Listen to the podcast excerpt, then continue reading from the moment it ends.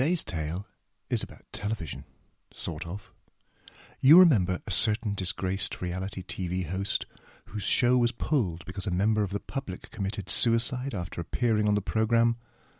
The host wasn't sent to jail, but in my story he was, and he reflects on what he considers to be his innocence. Does he learn humility?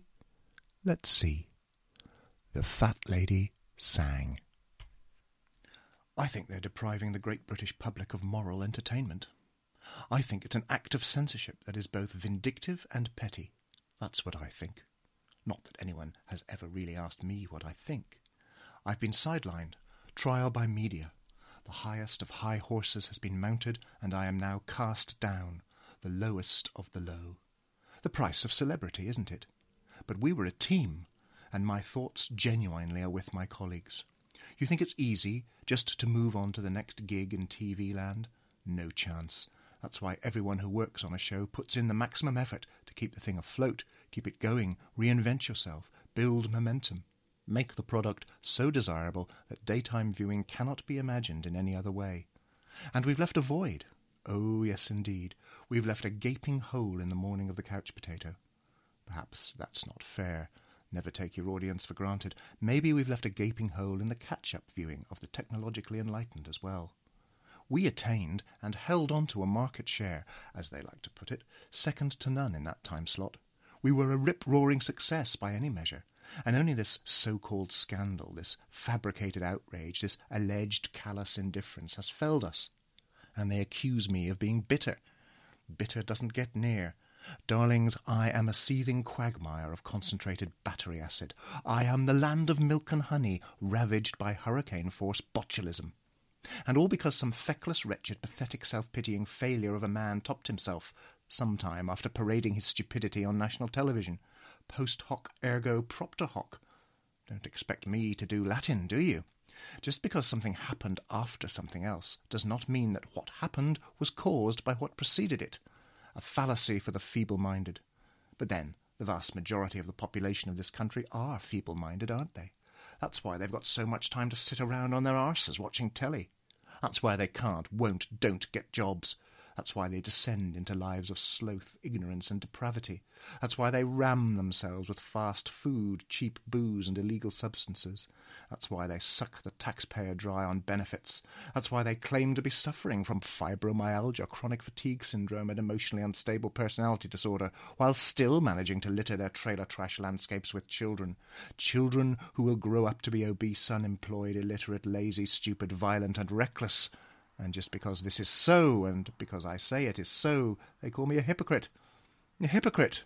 I'm not out there brawling in the tattoo parlour and getting my wife's mother pregnant while eating twenty Big Macs a day, smoking ten packets of smuggled cigarettes, drinking three litres of vodka and Vimto, while selling heroin to school kids from a stolen car with failed asylum seekers stuffed in the boot, am I? No. I am resisting all that. I am bringing a hard dose of reality to the party. I am forcing people to confront their true selves in front of a live audience so that they and others might learn.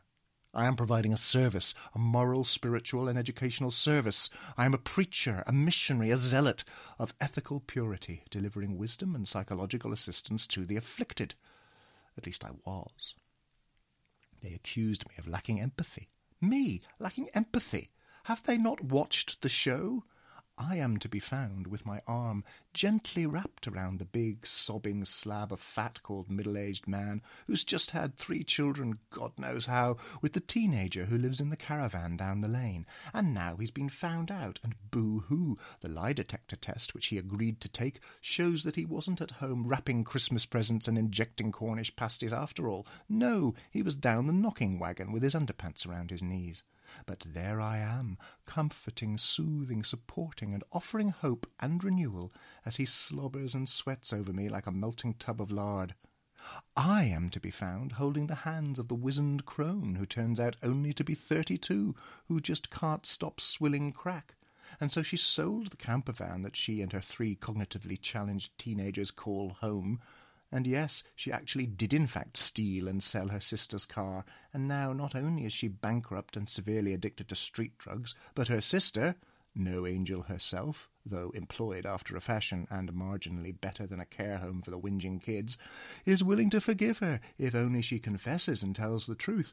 But she can't, until the lie detector reveals all, and here she is with her credibility blown in front of her sister and the kids and the whole world, and it is I, the devil incarnate, who holds her bony hands with the broken yellow fingernails and whispers words of consolation and calm into her befuddled ears, offering counselling, residential rehabilitation, and compassion. QED, not such a bastard after all. The lie detector? Why are you all so obsessed with the lie detector when you pass so easily over the professional support, the therapists and psychologists and social workers who we have on standby for any and all of our hapless basket cases? Can you even think of any other television program that has this detailed, resourced level of input? Is there any other show anywhere near as prepared as us to deal with the consequences of what takes place? When horses fall in the Grand National, more often than not, they're shot dead on the spot. And though shooting them dead on the spot might well be a reasonable response to some of the dregs of the scum of the dregs that turn up to fume and rage on my watch, this is not what we do. Instead, we throw at them the best psychosocial help that money can buy, and you call us callous, uncaring, cold blooded, and inhuman. Look, I know that lie detector evidence is not admissible in court. But in court, the standard of proof is beyond all reasonable doubt. Think about it. Beyond all reasonable doubt. It's a wonder anyone gets convicted of anything. But the standard of proof in television land has got to be the civil standard, on the balance of probabilities. And here, surely the lie detector, which is, okay, not a 100% accurate, but near as damn it, here the lie detector is one of the driving motors of the show.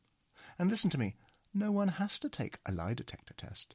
They are invited to take one for the benefit not just of the audience and the arena of public opinion, but to heap salve on their own conscience. It's a religious, cathartic liberation, a secular confessional. It works. So don't give me that supercilious sneer. We are proud of our lie detector. Lots of people commit suicide. Yeah, it's sad. Yeah, it's really hard on those left behind, but it's a common phenomenon, isn't it? When you hear of a suicide, you think, oh, that's too bad. You do not think, who can I find to blame for this? You do not think, how can we frame someone else for this so it sort of looks a bit like murder? Because that's what's happened to me. Not only did that miserable loser top himself and leave, I don't know, his doting mother and his heartbroken ex girlfriend or whatever, but he dragged my show, our show, into the spotlight and he vomited up all of his horrible mental decay over us. Here we are, here we all are, covered in the rancid slime of this selfish, deadbeat human garbage. That too strong for you? A beautiful mix of investigative journalism, and compelling emotional drama has been untimely ripped from the grateful viewing public because one, just one, woeful, despicable, contemptible smear of excrement went on to explode his loathsome ineptitude in an act of violent attention seeking. He took his own life. Let me tell you, that bug didn't deserve to have a life in the first place. So don't ask me if I feel sorry, if I have regrets about the way he was treated. I have no regrets. He got what he deserved. The human race is better off without him. But the most important thing is that his suicide had nothing, absolutely nothing to do with the show. We, I, not guilty, Your Honour. We're the victims here, not him. We carry the suffering. He was a barely sentient insect. We're artists. We're performers. We are the gentle priests and the kind police of the reality of modern living. That's what we are. So here I am, behind bars, stitched up, abandoned, discarded. My team scattered to the four winds, their careers in tatters. But I have not been idle. I took one look at my fellow inmates, and I thought to myself, they are in need of moral direction. They must rediscover a purpose in life. They must be purged of their follies and delusions and set upon the straight path to redemption and retributive justice. People think that prisoners have it easy, that it's a college of crime, and you know what? They're right. It's not a hotel. It's not comfortable. That's not the problem. The problem is that prisoners are not confronted with the ghastly truth of themselves. Unless they face the humiliation of exposure in front of an audience of their peers, they will not gain the insight they require to move forward. The authorities here have been most cooperative. They've allowed me to conduct sessions with the men, and they like what they have seen, and of course they know me. You're the one on the telly, they say appreciatively. They like the attention, you see. Someone who cares. Not that there haven't been teething problems. After my first session, two of the prisoners were admitted to the hospital wing. Turns out one of them had been intimate with the girlfriend of the other one. Just a bit of banter that got out of hand, really, but the truth is always better out than in. And we've made progress. I can hear them in their cells at night, screaming in their sleep, letting all that pain and deception, the years of lying and thieving and dirty dealing, letting it all go, sweating it out.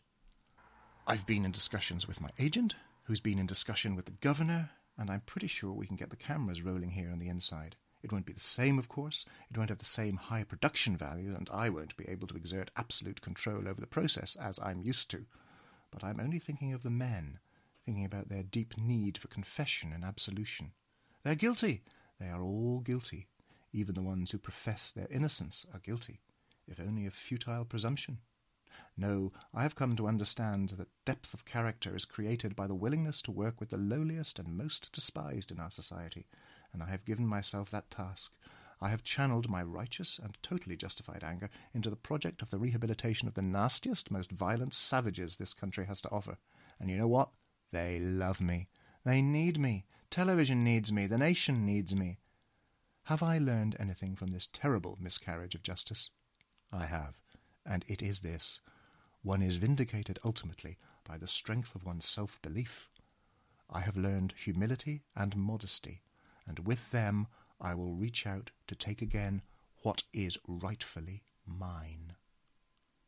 Thank you for listening, and if you enjoyed the podcast, please share.